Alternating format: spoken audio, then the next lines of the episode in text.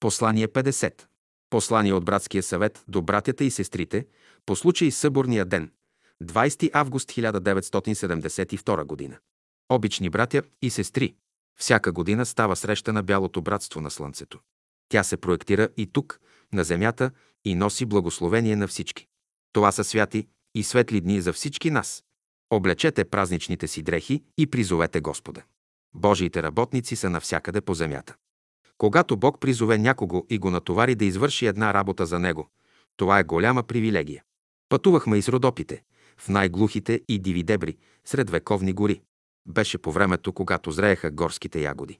Слънцето беше нагряло горите и ароматът на ягодите се смесваше с мириса на елите.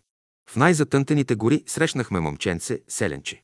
То държеше в ръката си китка ягоди и свенливо ни ги подаде. Какво правиш тука? Живеем с моя старец. А какво прави твоят старец? Сече дърва и се моли на Господа Бога. Има ли наблизо вода? Изжаднели сме.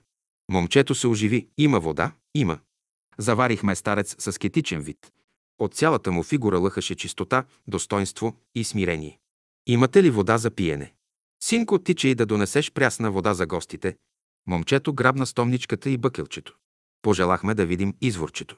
Водата извираше от здрава скала и даваше начало на поточе. Наоколо росна градина от мъхове, треви, цветя, направена от ангели. Има такива кътчета в природата. А каква вода! Няма по-хубава вода от водата на Родопите. Беше обед и бяхме изгладнели. Старецът беше приготвил нещо. На малка суфричка, послана с чиста кърпичка, беше сложена прясна погача. В шарената паница – буца сирене, а в малка дървена гаванка – шарена сол. Старецът благослови трапезата, разчупи питата. Хранехме се мълчаливо. Гледам стареца и си мисля за думите на момчето. Сече дърва и се моли на Господа Бога. За какво се молиш толкова много? Старецът мълча дълго, после ме погледна в очите и каза просто: за грешните хора. Лицето му беше озарено от вътрешна светлина.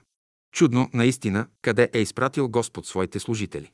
Една добродетел струва повече, отколкото всяка наука и изкуство. Странни закони свързват човеците. Понякога един човек трябва да страда, за да благуват хиляди хора. Страданието е работа. Благодари, че си определен да я свършиш. Ако можеш да почувстваш живота на всеки човек свой живот, наближило ти е Царството Божие. Братството е на тази основа. В живота има свещени неща. Човек трябва да си изработи отношение най-първо към тях.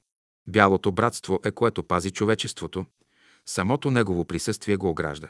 То създава и добрите условия, за да учи човек. Нашата среща тук е проекция на голямата среща на Бялото братство на Слънцето. Оттам иде дълбокият вътрешен стремеж в човека за работа и учене.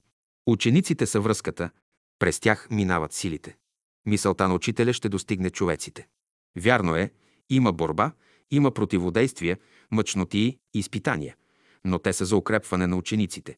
Учителя ги отминаваше и вършеше работата си. Но когато му досаждаха, вземаше цигулката си и започваше да свири и да пее. Ние знаем, че във всичките бури на живота победата е наша. Нас нищо не може да ни победи, защото истината е с нас. Ние не се боим и не се страхуваме, смело вървим напред в първите редици. Думите на тази песничка записахме, а мелодията – някой талантлив музикант ще я долови и нея. Тя не е загубена. Братството е един велик живот. По-голям от него е Царството Божие. По-голям от Царството Божие е животът на Божията любов. Какво се иска от човека, за да живее в тези велики светове? Любов към Бога. София, август 1972 година.